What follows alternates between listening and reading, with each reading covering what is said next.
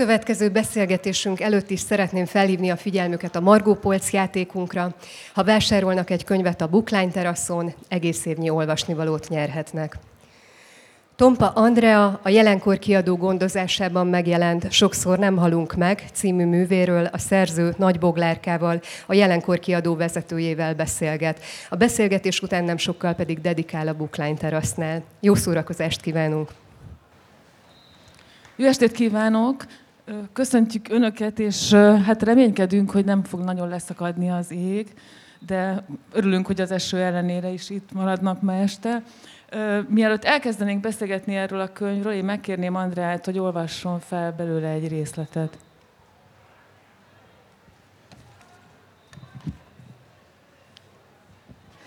Negyedik napja nem akar enni Matyi, és mind kevesebbet mozog. Sokat sír, nem tud aludni, felsír. Erzsi nézi, a hasa, mintha puffadna. Reggel Feri előtt kell, ment a teát csinál, próbálja itatni a gyermeket. A gyermek vékony zöldet hány. Négy napja, hogy így van. Vidd el orvoshoz, mondja neki Feri. Jesszusom, mindig ettől féltem, feleli Erzsi. Vidd a zsidó kórházba, meg van nyitva, és ott van szegényrendelés is. Vagy a mócok útjára. Tudom én, hova kell vigyem. Megadták. Vannak nekem orvosaim, ahová kell vigyem. Megmondták. Benne volt azokban a könyvekben, amiket vele adtak. Erzsi előveszi a két brosúrát a szekrény aljából, egy dobozból. A doboz tetején Matyi első ruhácskája van, amit őriz. Az alatt a két Paul Erlich Orvostudományi Egyesület éves beszámolója, amiben neki alá lettek húzva a nevek, hogy hová tud fordulni, hogyha valami baj történik. Négy nevet kapott, kettő a férfi tagozatból, és kettő az orvosnők tagozatából. Na már most, lapozza Erzsi. A címek ide lettek írva, hogy ezek a doktorok hol találhatók meg. De akkor az a lakásuk nekik, vagy ahol a rendelőjük van? Na majd kiderítjük. Vizet tesz melegedni, veszi elő a kiskádat. Mosdász, le, mosdász lesz kisza, kisasszony, és megyünk a doktor bácsihoz, vagy a nénihez. Te Feri, nézd meg nekem, melyik van közelebb, hogy hová tudjak menni. Feri olvassa a címeket. Az egyik a Jókai utcában, a másik a Malóm utcában, a harmadik a Mikes Kelemon utcában. Az melyik te? Épp a zsidókórház mellett. Erzsi, amíg a víz melegedik, elővesz egy ív papírost, és felír minden nevet, címet. Ezek gondolom mind gyermekorvosok kell legyenek, ha egyszer felírta az asszonyom, hogy hozzájuk menjek. Mit tudom én? Matyi nem akar fürdeni, ellenkezik, sírni kezd. Hát fürdeni szeretsz, Gyere, meg kell mosdjunk, megyünk az orvos bácsihoz, gyere. Matyi belehány a vízbe, megint valami sárgás-zöldet. Jesszusom, te gyermek, hát mi lehet? Erzsi végül nem tudja betenni a kádba, mert csak ordít, bevizez egy kendőt, és megtörli az arcát, kezét, s a lába közit. Öltözni nem akar, teát nem kéri, aztán Erzsi nagy nehezen betesz a szájába egy keveset, azt is kihányja, lerókázza az ingét. Erzsi tisztát ad rá. Jászusom, mi lehet ezzel a gyerekkel? Te Feri, mondja, mikor az már lépne ki az ajtón, nem lehet, hogy kérjenek valami papírt, ha orvoshoz megyek? Pénzt kérnek, nem papírt, feleli Feri. Mennyi pénzünk van? Hát jövő hétig 2000 lejünk. Akkor azt viszem magammal, bólint Erzsi. Nehezen öltözteti a gyereket, Matyi téple mindent magáról. Had, had, kiáltja. Erzsi el akar indulni, a gyermek ordít, húzza vissza, végül az ölébe veszi. A Jókai utca tíz számmal kezdi. Mire leér Matyival a karjában, kiizzad. A kapuban leteszi, állja lábadon szól rá. Elővesz egy zsebkendőt, megtörli az arcát, nyakát, még a blúzába is belenyúl. Fogja Matyit, indulni akar, akar a kapun be, de a gyermek nem mozdul. Ne, ne, kiabál. Leül a földre, le akar feküdni. Erzsi felveszi, Gyere, gyere szépen, no! Az első lakás zárva, lelakatolva, bekopog a, bekopog a következőbe. A harmadikban egy idős, fejkendős az annyit ajtót. Erzsi köszön, dr. Mátyást keresem. Az asszony néz értetlenül. Dr. Mátyás Teréziát keresem. Nem tudom, feleli az asszony, rég nem lakik itt. Ott volt, mutat az emeletre. Tavaly ment el. Nem lakik már itt. Tessék mondani, volt neki külön rendelője, vagy itt a lakásban fogadott? Nem volt, feleli az asszony. Itt dolgozott a házba. Az ura volt vele azelőtt. És előtte melyik kórházban dolgozott, kérdezi Erzsi. Nem tudjuk mi azt, feleli az asszony, és behúzza az ajtót. Erzsi a főtéren leül egy padra, nézi a papírossát. Próbálja itatni Matyit, vizet hozott magával egy üvegben. A gyermek ki van melegedve, izzad. Lázas vagy te, simítja meg a homlokát Erzsi. A Majális utcába indul, Herskovics Izidor volt elsőnek felírva, de jobban útba esett dr. Mátyás Terézia. És egy női orvosnak a lakására mégiscsak könnyebb bekopogni. A földszinten nyitva az ajtó, Erzsi bek- bekiált. Jó napot kívánok! Egy cseléd jön ki, kérdi, mi tetszik. Herskovics Izidor doktor úr lakását keressük, feledi Erzsi. Azt én nem tudom, feleli a cseléd. Megkérdezem a méltóságos urat, és az ajtót becsukja. Már nem laknak itt, mondja, mikor újra kidugja a fejét. És akkor nem tudja, kérdi Erzsi, de a cseléd már hajtja is be az ajtót. Erzsi elmegy az zsidó kórház előtt, vajon ha bemegy érdeklődni, hogy ezek az orvosok itt dolgoznak-e, csak kell tudjanak róluk, vagy még próbálja ezt a két nevet, ami fel van írva? Csillag Endre és Lőbül Adolf. A gyermek kimerülve alszik Erzsi vállán, megint lerókáztál, te, te, Isten árvája. Sóhajtja, hogy leül egy padra a piac sarkán. Matyi nem akart menni sehova, kapaszkodott mindenbe, fogta még a falat is, úgy kellett elhúzni. Összemángálta az arcát a piszkos kezével, a könnyek pedig csikokat húztak az arcán. Erzsi előveszi a vizet, benedvesíti a zsekkendőt, óvatosan, hogy ne ébressze, letörli. Még szerencse, hogy ezek az orvosok mind bent laknak a városban. A Csillagdoktor címén egy udvaros ház, senki nincs benne, egy kis utca nyílik a hétvezér térből, Feli lerajzolta a papírra. Erzsi nézi a szomszéd házat, szemközt jön ki egy férfi. Mit keres szépasszony? kérdi. Csillagdoktor urat. Hát még nem jött meg, feleli a férfi. Dolgozik? kérdi Erzsi. Nem úgy nem jött meg. Egyáltalán nincs még visszajöve. Az idős szüleivel lakott itt. Fiatal ember, nem ők lakják most a házat. Köszönöm, mondja Erzsi, azzal már indul is a következő címre. Rokonja? szól utána a férfi. Betegje, feleli az asszony a válla felett. Pataki utca 3, Lőbül. Lehet, hogy vissza kell menjünk a kórházba mégis. Ezt a lőből doktort, ezt még megkeresem, és aztán nincs más fiam, mint a kórház. Ha nem eszel semmit, nem iszol, el kell vigyelek.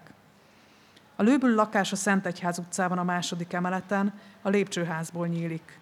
Az ajtaja bedeszkázva, miután belett törve, két deszkát tettek rá.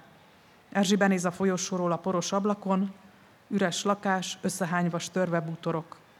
A ház néma, nem lát senkit, nem is kopog be sehova. Megyünk a kórházba, mondja a gyermeknek, aki csendesen ébredezik a vállán. Erzsi megsimogatja a haját. Forró vagy te. Megcsokolja a homlokát, magához szorítja. Drága Isten, előbb bemegyünk a templomba imádkozni, ha már itt vagyunk.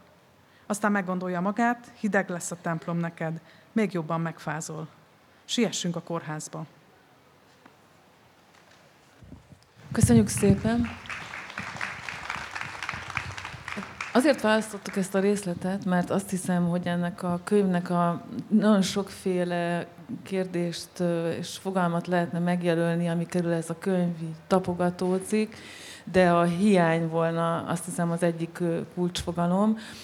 Ez a történet 1944-ben kezdődik, és valamikor a 90-es évek közepetáján ér véget, tehát egy nagyon tágas panorámájú regényről van szó a nagyon feszített dramaturgiájú regény, számos csúcsponttal és, és olyan epizódokkal, ahol a, azóta már olvasói jelzésekből is tudjuk, hogy muszáj tovább menni az olvasásban annyira sokféle történetet ö, idéz fel ez a könyv, hogy azt szeretném tőled megkérdezni, hogy mi volt az a gyúpont, ahol, ahonnan ez elindult benned, akár ö, ö, ezen gondolkodni, akár már dolgozni, amikor elkezdtél?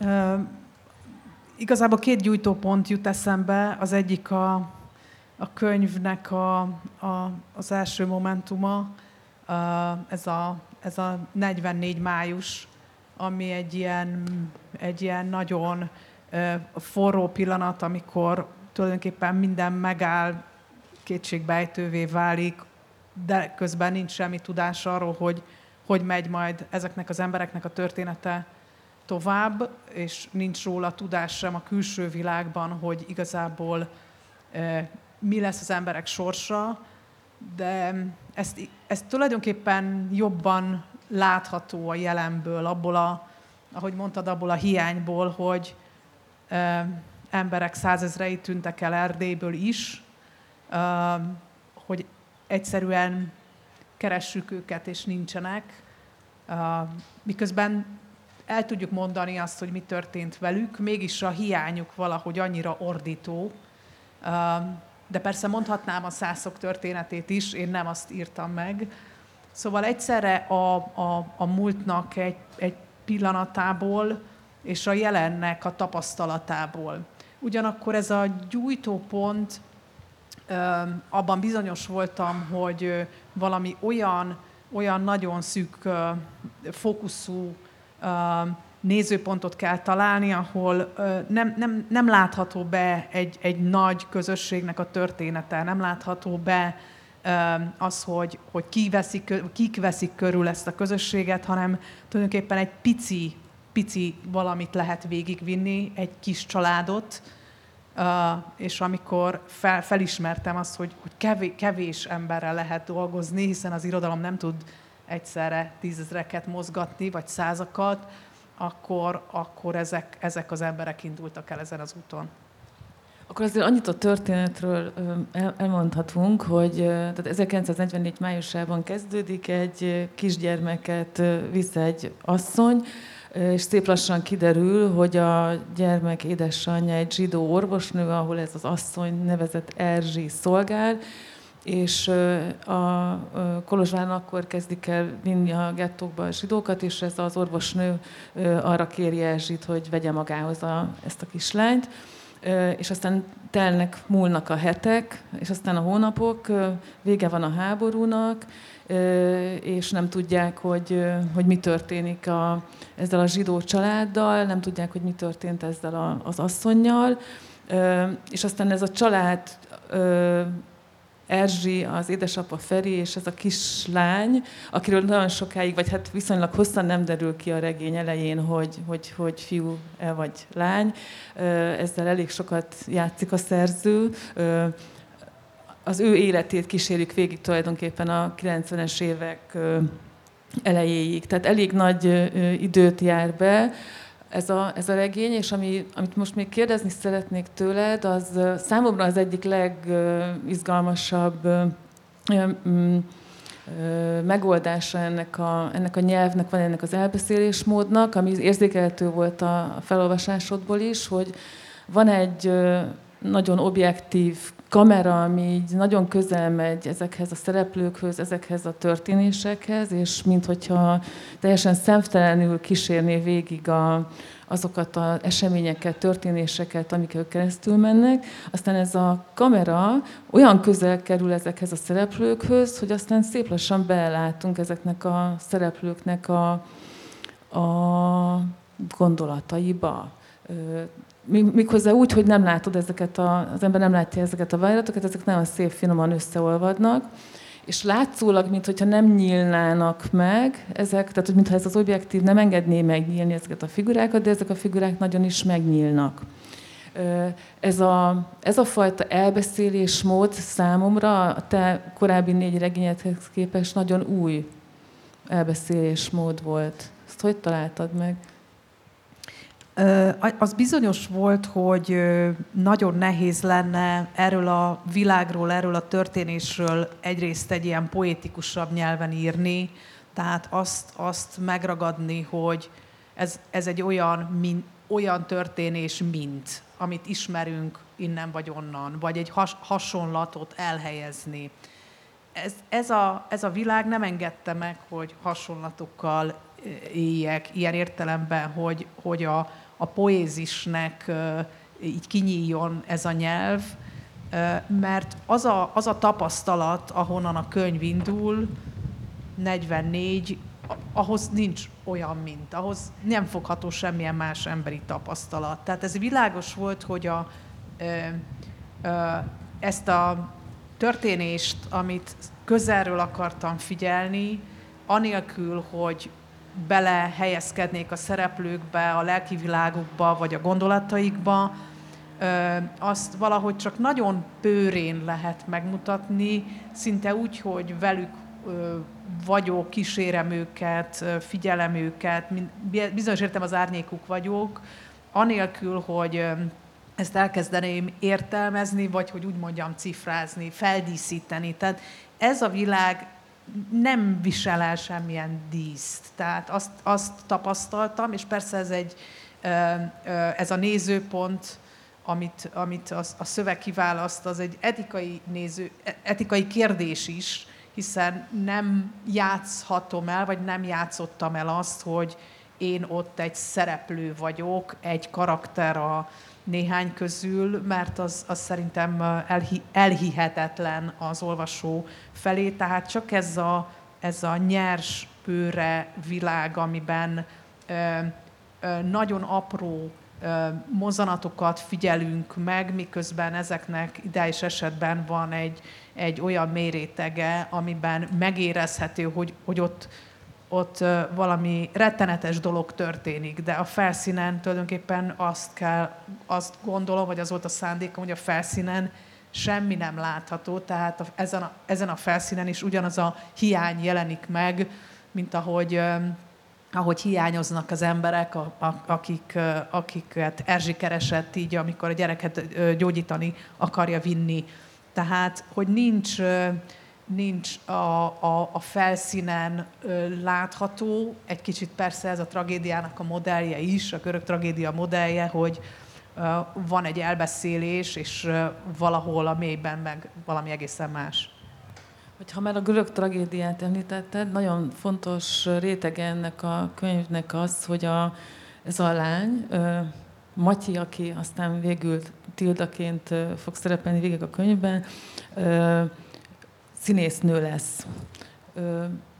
Az ember arra gondol, hogy te, mint ismert színikritikus, aki, aki tanítod is a színház elméletet, szinte adódik, hogy a, a hősöd valami módon a színházhoz kötődjön, de nagyon sokszor előkerül a regényben, hogy a, az ő számára a színház az, az néhány másik élet sors lehetőségének a kipróbálása, ami, ami lehetséges út egy író számára is, tehát épp úgy lehetett volna a választásod akár, hogy írónő lesz belőle, de te a színházat választottad.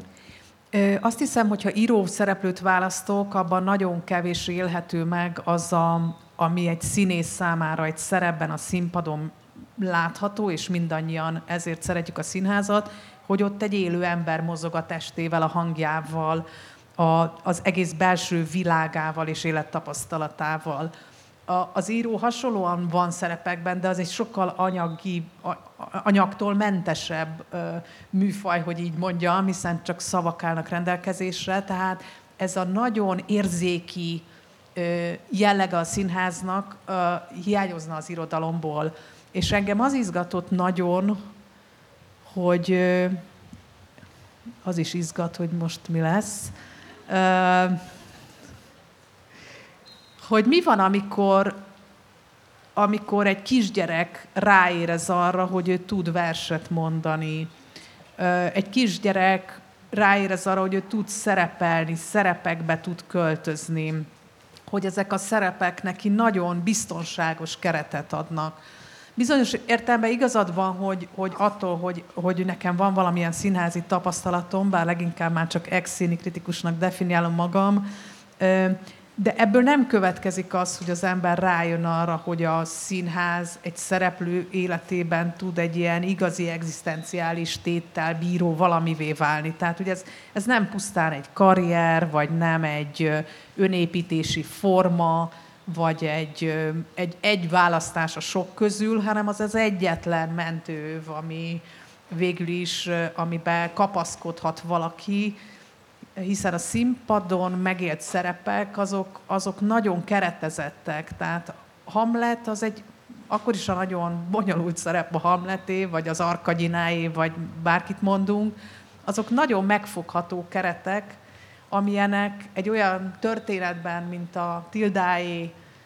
nem adottak. Tehát a ki vagyok kérdésre nincsenek ilyen egyszerű válaszok, eb, különösen ebben az életben. Amúgy sincsenek, ha, ha úgy mondjam, hogy ha, ha az élet nincs aláaknázva ennyi szörnyűséggel, akkor sem adottak azok a keretek, de ha, ha valakinek az indulásában ennyire fenyegetett a léte, ennyire megkérdőjeleződik az, hogy ő ki, és van-e joga neki annak lenni, aki, abban, abban a, a színház az nagyon konkrét kereteket tud felkínálni, nagyon biztonságos kereteket. Fölmegyek a színpadra, és tudom, hogy ki vagyok.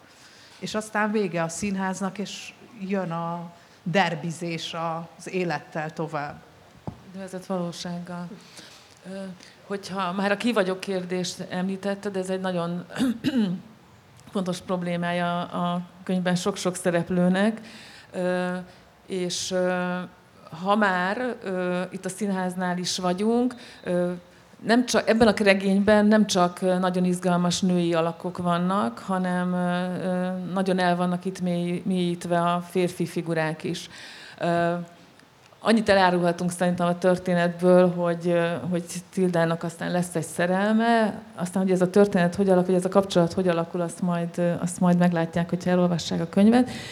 De van egy nagyon szép nevű, Titi Konstantinescu nevű rendező, akivel Tilda elkezd dolgozni, és most bevallom, hogy az első, amikor én először olvastam ezt a könyvet, pontosabban a kéziratot, akkor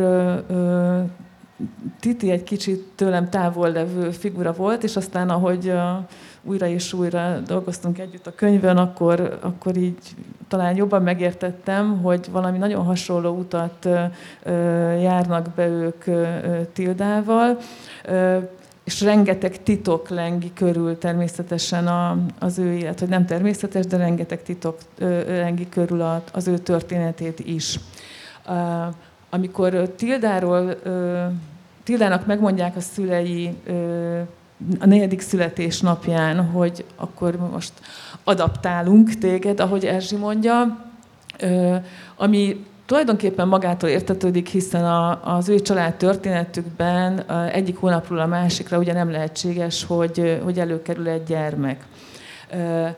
Aztán amikor 16 éves lesz, akkor, és, és egy Anna Frank előadást lát Szatmáron, akkor úgy tűnik, hogy valóban teljesen elköteleződik a színházzal. A 16. születésnapján mondják meg a szülők neki, hogy ő zsidó származású. Felmerül, hogy vajon vajon az ő személyiségének az autonómiáját nem törje meg az, hogy 16 éves korában tudja meg, egészen más képe van addig önmagáról, vagy vélhetően más képe van addig önmagáról. Ez hogy nem jobb néha, hogy, hogy bizonyos titkok nem tárulnak fel? Bizonyára arra vágyunk mindannyian, hogy ne tudjuk meg a szörnyűségeket, és ne is kelljen közölni a gyerekeinkkel a szörnyűségeket, de valahogy úgy tűnik mégis, hogy sokkal rosszabbul járna, ha nem tudná meg azt hogy ő milyen származású. Ugyanis a titoknak valahogy az a természete, hogy úgy nem tudjuk, hogy mégis tudjuk. Tehát eszembe jut egy olyan példa, hogyha a nagypapa a családban mondjuk valami erőszakos halállal hal meg, ami sokszor egy családban titok, szégyen, jobb, ha a gyerek nem tudja, akkor a gyerek abban nő fel, hogy ahányszor a nagypapa halála szóba kerül, a szülők így lehalkítják a hangjukat, mindenki nagyon furcsán viselkedik, és megpróbál úgy tenni, hogy valami ne derüljön ki. És innentől persze egy gyerekkel kezd fantáziálni, és az az érdekes, hogy a fantáziánk sokkal rémesebb dolgokat tud szülni, mint ami, ami valóban a valóságban meg tud történni.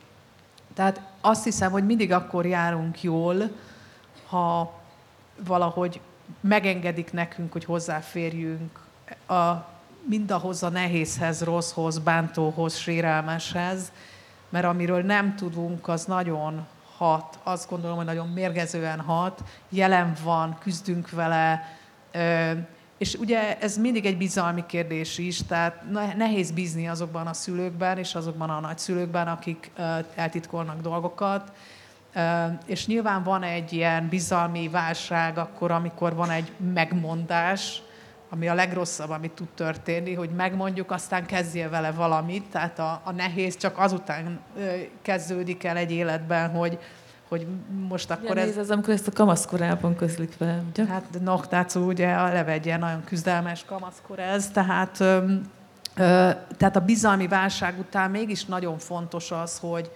de lehet, lehet abban bízni, hogy ezek a szülők nem akarnak mindenképpen nekem hazudni, hogy azt is oda teszik, ami, ami nekik nehéz, hiszen van egy ilyen lojalitás probléma is ilyenkor. Tehát ö, ö, én azt hiszem, hogy ezek a ö, tehát az a közösség, ez a mikroközösség, amiről, amiről gondolkodtam, az mégsem egy ilyen hamis lábakon álló, hanem valamilyen szeretet alapú közösség, de a szeretet az mindig valahogy ügyetlen is egyben, tehát nem vagyunk a szeretet bajnokai, hanem abban ö, idétlenek vagyunk, és rossz döntéseket hozunk, ugyanakkor mégis valahogy ez a gyerek nagyon kell ebbe a családba, és ö, azt is odaadják neki, lásd ö, azt a származási kérdést, ami, amivel aztán nehezen küzd a gyermek, amiről azt gondolhatták volna akkoriban pláne, hogy a sokkal jobb eltitkolni, mert akkor nem zaklatjuk fel a lelkét. De a lélek fel van zaklatva eleve, tehát a lelket megnyugtatni lehet azzal, hogyha ezt a tudást átadjuk neki. Igen, és az a zaklatottság a egész családnak a dinamikáját nagyon, nagyon jellemzi, tehát hogy ö, itt ugye egy olyan házaspárról van szó Erzsé és Feri személyében, akiknek nem született gyermeke, ők most ilyen 40 körül vannak akkor, amikor a, a történet elindul, és ö, ö, különösen valóban Tildának ez a kamaszkori ö, időszaka, ez, ez nagyon megpróbálja ezt a családot, és a, a Erzsi, aki egyébként egy csíkból származó parasztlány, aki Kolozsváron ö, ö, cserétként kezdett el dolgozni, a férje Feri egy ilyen városi munkás, aki így, ö, hát elkötelezte magát a szociáldemokráciával. Ö, mégis ez az ő, ő kettősük az, az egészen ö, egészen gyönyörűen működik ebben a, ebben a szituációban, ahogy egy, egy gyereket aztán egyszer csak megkapnak, és, és fel, kell, fel kell nevelniük. És az jutott eszembe, hogy a, amikor mondtam, hogy, a, hogy ezek a nagyon, ez a nagyon objektív látószög, ahogy, ahogy közel kerül ezekhez a figurákhoz, és nagyon, nagyon mélyre tud menni, az leginkább az ilyen beszélgetésekből nyílik meg, tehát a, a házaspár egymás közötti beszélgetései, és aztán Tildának a felnőtt korában a, a, a színházi emberekkel való beszélgetésein, a bizonyos Titivel, és itt a színház kapcsán kérdezném tőled, hogy, hogy ott szerepel egy Ágnes nevű dramaturg, aki neki nagyon jó, jó barátnője, és néhány valóságos, valóságos névvel is találkozunk itt a, a, a színházi történetekben, köztük Harag Györgyével, akit azt, hiszem, hogy személyesen te nem ismerhettél. De miért volt fontos neked az ő, az ő figurája ebben a, ebben a regényben?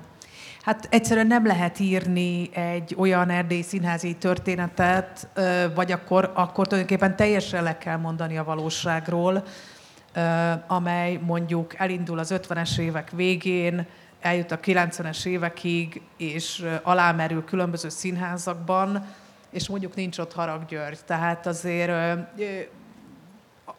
lehetne más nevet is mondani, mondjuk a Tompa Miklósit, de, de harag annyira meghatározó alakja ennek a 60-as, 70-es és a 80-as évek színházművészetének, ugyanakkor harag története egy nagyon hasonló történet, mint aminek a vízfényeivel ez a könyv dolgozik, akár a Titié, akár a Tildáé, és sok más valós figura is van ebben a kevésbé kidolgozott háttérfigura, tehát azok az emberek, túlélők, Harag is egy túlélő, akik, akik abszolút kiteljesednek a színházban, csodálatos ember volt Harag, neve ellenére csupa szeretet, és imádtak vele dolgozni a színészek. tehát, hogy, hogy, hogy van itt egy ilyen nagyon igaz történet is, egy nagyon nagy életmű, amit, amihez egy kicsit jó úgy hozzá, hozzá simulni, hogy így mondjam. Tehát látni azt, hogy, hogy a fikció világából a valóságban is nagyon erősek ezek a, ezek a történetek. Itt fikció és valóság viszonya kapcsán azt hiszem, hogy fel fog merülni az olvasóban, hogy, hogy ez a, ez a nagy anyag, amivel itt, itt dolgoztál, itt vajon, vajon mennyi ö, olyan történet került bele, ami, amiben így a, a kutatásait során a valóságban is találkoztál.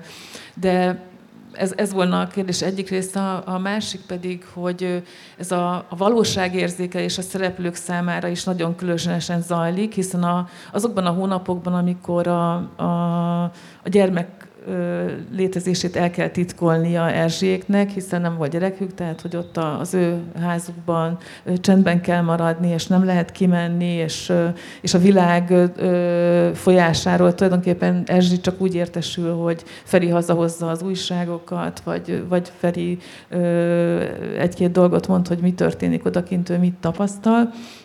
Tehát ott van egy eleve egy ilyen torz érzékelése annak a valóságnak, és ennek talán az egyik csúcspontja az a, az a Bába per 1946-ban, amikor a, a, hát itt a tettesek és áldozatok, vagy elkövetők és áldozatok kérdése is, is felmerül, ami egy valóságos bábaper volt, a gettóban bába asszonyok vizsgálták meg a, a, az asszonyokat és a lányokat a nap bármely szakában, és hát ez nagyon sokszor okozott természetesen akár halálos sérülést is. És Erzsi ezeket a, ezeket a pereket végigüli, egyik másikat Feri is, és, és, és az a csodálkozás van benne, hogy ez, ez, ez nem lehet, hogy ez megtörténhetett. A, a, a szereplőknek valahogy egyszer csak közel kell menni ahhoz, hogy de mi a fene volt. Nem azért, mert ők történészek, vagy újságírók, vagy, de egyszerűen ott vannak egy gyerekkel, akinek a családjáról nem tudnak semmit, az hírek nagyon nagyon elszórva érkeznek, és ugye nem lehet az első visszatérőknek nem lehet elhinni azokat, amiket ott mondanak. És igazából ez a szembesülési vágy nagyon erős bennük, anélkül, hogy ők egy ilyen értelmiségi földolgozó állapotba kerülnének, ahogy bizonyos értelemben Tildával is, a főszereplővel majd benne is nagyon erős lesz a vágy, hogy egyszer csak összekapcsolódjon ennek az emlékezetnek a, a tanúival, a szövegeivel. Ez a népbírósági per, amit az ember így úgy, tehát e, ez tanulmányozható, de nyilván nem te, tanulmányoztam a teljes anyagot, ez sokkal, de sokkal nagyobb, a tanúvállomások nem jelentek meg nagyon részletesen nagyon fontos volt látni valamennyit abból, hogy, hogy mit él meg egy nő a gettóban, egy másik nő által, tehát hogy a, az elkövetők, az elkövetőket valahogy kimozdítani abból a mintázatból, hogy az elkövetők férfiak, hiszen a gonosznak nincs neme, a gonosz minden nemű, és ezek a nők vesznek részt ebben a, ebben a szörnyű, csak a megalázást szolgáló, és nyilván számukra is parancsba adott feladatban, tehát ezek falusi bábák, akiket kényszerítenek arra, hogy elvégezzék a gettóban, gettóban ezeket a dolgokat. A történeti anyag nyilván elképesztően gazdag és lenyűgöző, inkább mindig az a nehézség, hogy, hogy hogy ne érezzem azt, a, azt, azt hogy én egy, egy szócsöve vagyok ezeknek a történeti anyagoknak, és, és, és oda kell vinnem az, a regényembe. Tehát a, nagyon fontos volt, hogy a, a regény terének a, a nagy részét, a, a figurákat, az alapfigurákat fikciósan megtartani, de a háttérbe ö, ö, beépíteni úgymond egy olyan történeti anyagot is, amely egy kicsit meg is tartja, vagy, vagy, ö, vagy ki is nyitja akár a, a, a regényt, de hát a fő, fő figurák azok alapvetően fikciósak. Igen, és a, ahogy említetted ezeket a túlélő emlékiratokat, tehát Tilda az a 70-es évek körül, tehát akkor már olyan 31 nehány éves, amikor, amikor önálló estekkel járja az országot, ilyen versesteket mutat be, és aztán ezzel a bizonyos Ágnessel beszélgetve azt mondja, hogy neki elege van ezekből a versestekből, és ő valami izgalmasat akar csinálni, és Ágnes veti fel, hogy, hogy hát vannak itt ezek a, ezek a naplók, regények, ezek vagy nem jelenhetnek meg azért, mert a, a, aki írta őket, az elment külföldre, nem akar róluk tudni a társadalom, nem akar róluk tudni a színházi világ, és egy Rózsa Ágnes nevű nőnek a, a naplóját választják végül. A naplót a férjének írta a lágerből, és ebből születik meg az utolsó vonat című előadás.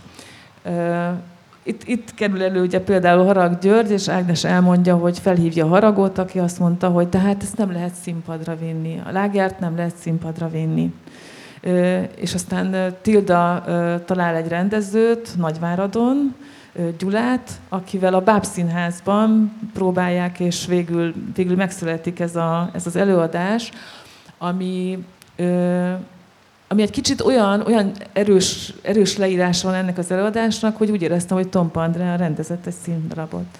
Igazából egy kicsit ki is akartam próbálni a rendezést, ha már ez az én rendezői vonatom. Abban az értelemben elment, hogy rendezni már nem valószínű, hogy fogok, de Tildát végigvinni ebben a színházi világban a szerepeivel, a rendezői találkozásaival, a főiskolai munkákkal, és ez az ambíció, hogy ő egy saját szöveget vigyen színpadra, ebben nagyon jól megélhető volt az, hogy az ember eh, valóban a papíron elkezd rendezni és játszani. Nyilván ez az, hogy milyen szöveget választ végül Tilda, az nagyon nagy mértékben annak a kérdése volt, hogy abból a nagyon sok naplóból, főleg női naplóból, ami túlélői szöveg, azért lehetett nagyon keveset színre vinni, mert azok, akik emigráltak, azok le voltak tiltva, azok, akik valamilyen módon nem tudom, vegzálva voltak, azokat szintén nem lehetett játszani, szóval nagyon szűk marad a keresztmetszet, hogy ki az, akit el lehet egyáltalán játszani, és hát nekem számomra nagyon fontos volt, hogy ez a figura egyszer csak megérkezzen oda, hogy bele tud lépni abba, amit nem fog eljátszani egy az egyben, mert hiszen folyamatosan haragnak ebben az értelemben igaza volt, még ha ezt a mondatot nem is mondta, de nem lehet eljátszani, meg lehet mutatni, vagy, vagy föl lehet, föl lehet vetni azt, hogy belelépünk egy szerepbe, de az világos, hogy ez mindig egy szerep marad, és nem maga a valóság na- nagyon sok ö, ö, olyan ö, beszélgetés is zajlik a könyvben, hogy még mindig egy kicsit a színháznál maradjak, ahol, ahol ö, ö, Tilda ö, nem egyszer kijelenti, hogy semmi vagyok, hogyha kijövök a színpadról, akkor, akkor senki vagyok. Ö, és nagyon érdekes ilyen szempontból végig követni, hogy mint egy ilyen nevelődési regény a, a gimnazista korától milyen színházi előadásokban játszik szerepet. Ugye az első az a Rómeó és Júlia dajkája, nem, bocsánat, a Fösvény gimnazista korában, aztán ez egy vizsgálódás lesz a Rómeó és Júlia, aztán játszik Antigonét, és a, a könyvnek az egyik csúcspontja szerintem az a, az, az Oedipus előadásra való felkészülés, és két helyen szerepelnek maszkok a, a, ezek közül a színházi adások közül, a két ókori drámában, az Antigonéban és a, az Oedipusban. Azt szerintem elárulhatom, hogy az Oedipusban ő, ő játsza magát Oedipus királyt, egy, egy olyan valami agyag maszkban, ami így szép lassan formálódik, vagy deformálódik. Az Antigonéban egy kicsit más szerepe van a maszknak. Mind a két előadásban Titi a, a rendező, ezzel egy kicsit elárultunk valamit arról is, hogy, hogy a szereplők azért így folyamatosan valamiféle kapcsolatban vannak egymással. De az, az az én élményem a, a, a két ókori darabbal kapcsolatban az ilyen egészen felfedező erejű volt, tehát hogy ö, az Oedipus és az Antigone ö, olyan, valóban olyan archetipikus történetet mutat ö, meg itt a, a, a regény, számomra a regény által, ö, amit talán, talán 20 éve gondolhattam utoljára. Um Nekem a, honnan is kezdjem? Talán, ha az ember meghallgatja Karsai Györgyöt, amint elemezze egy antik drámát, akkor rájön, hogy úristen, ez egy kortárs szöveg, és az rólunk szól a szabadságunkról ma. Azt hiszem a leláncolt Prometheus ele, elemzése így a FreeSFE oldalán hozzáférhető. Tehát, hogy én, én 15 évvel ezelőtt biztos, hogy nem voltam a görög tragédiáknak lelkes olvasója, de bele kellett tanulnom tanárként, és elkezdtek lassan és nagy munkával ezek a szövegek felnyílni, és egyszer csak az ember azt látja, hogy, hogy az én alap egzisztenciális kérdéseim vannak odaírva nyilván egy olyan formában, amihez egy kicsit munkálkodnunk kell, hogy azt, azt a formát elfogadjuk, és abban meg, me, létrejöjjön ez a találkozás, de hogy ezek a nagy szövegek attól nagy szövegek, hogy, hogy az a kérdéseinket, a, a léttel való birkózásunkat beleírják a, a, az antik tragédiákba. Nyilván sok más ilyen szöveg van, de a, a tragédiának ö, annyira az ember áll a középpontjában, ö, azt kellett volna mondanom, hogy az Isten, de valójában az ember, vagy az ember-isten viszony, de ebben a regényben inkább ezek az emberi viszonyok hangsúlyosak nagyon, bár azt hiszem hőseink bőszen birkóznak Istennel is ebben a regényben, hogy nagyon könnyen kínálják magukat azok a párhuzamok, hogy Antigóné szerepébe belelép egy, egy, egy fiatal színész, és az a feladata ebben a tragédiában, hogy el akarja temetni a testvérét. És hát nyilván neki is van valamiféle testvér története, és hogy ez egy nagyon-nagyon fontos dolog, a gyász. Nagyon fontos megsiratni a halottakat, nagyon fontos, hogy a halottak legyenek, legyen testük, legyen sírjuk, legyen, legyen egy rítus, amivel ők el tudnak menni a világból. És ugye az a, az a dráma, amit az ember megél, az az ember, aki a hős, az pontosan erről szól, hogy nem, nem tudott megtörténni semmilyen elengedése a halottaknak, mert nincsenek halottak, mert a halottaknak nincs testük, nincs sírhelyük, nincs gyá, nem, nem gyászolhatók meg, mert nincsenek, elvesztek, csak a hiányuk van, vagy ez a fekete lyuk, ami szívja őket. És ezek a találkozások ezekkel a szövegekkel felnyithatnak, és az nincs, nem állítás a könyvnek, hogy felnyitják ezeket a beszélgetéseket, de felnyithatnak beszélgetéseket. Nem tudom, hogy ezt kérdezted, de... Ezt kérdeztem, és uh, ilyesmit kérdeztem, igen, hogy az, az Oedipus uh, most az Antigonét azt így, azt hiszem, hogy így jól érti az is, aki, aki nem olvasta még a regényt, hogy hogy kerül ide az Antigoné, de az Oedipusról, hogyha beszélnél még.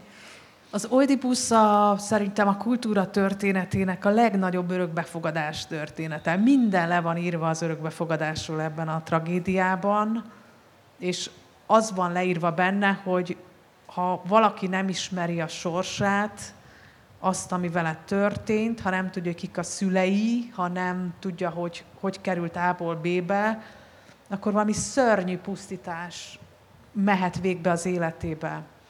És ugye ez egy, ez egy, nagy, ez egy csodálatosan nagy hős, az Oedipus, akit a könyvben Ödipusnak hívnak, már a 90-es években így mondtuk mindannyian, hogy Ödipus.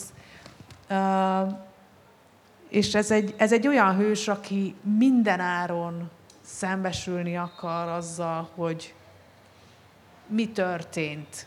És nem azért, mert ő a múlt feldolgozásban érdekelt, mert ezek nem pszichológiai drámák ilyen értelemben, de az útja oda vezet, hogy meg kell tudnia, hogy mi az ő története, és, és ez, a, ez az elképesztő kincs ott a, hogy mondjam, a kultúra bölcsőjében, vagy, a, vagy az irodalom bölcsőjében, hogy van egy történetünk, amiből tudjuk, hogy mi a dolgunk, mi a feladat, hogy kell, hogy kell családdá lenni, hogy kell bánni a, a, a, a titkokkal, mert mit csinálnak a titkok velünk, szétszedik az életünket, és ellehetetlenítik.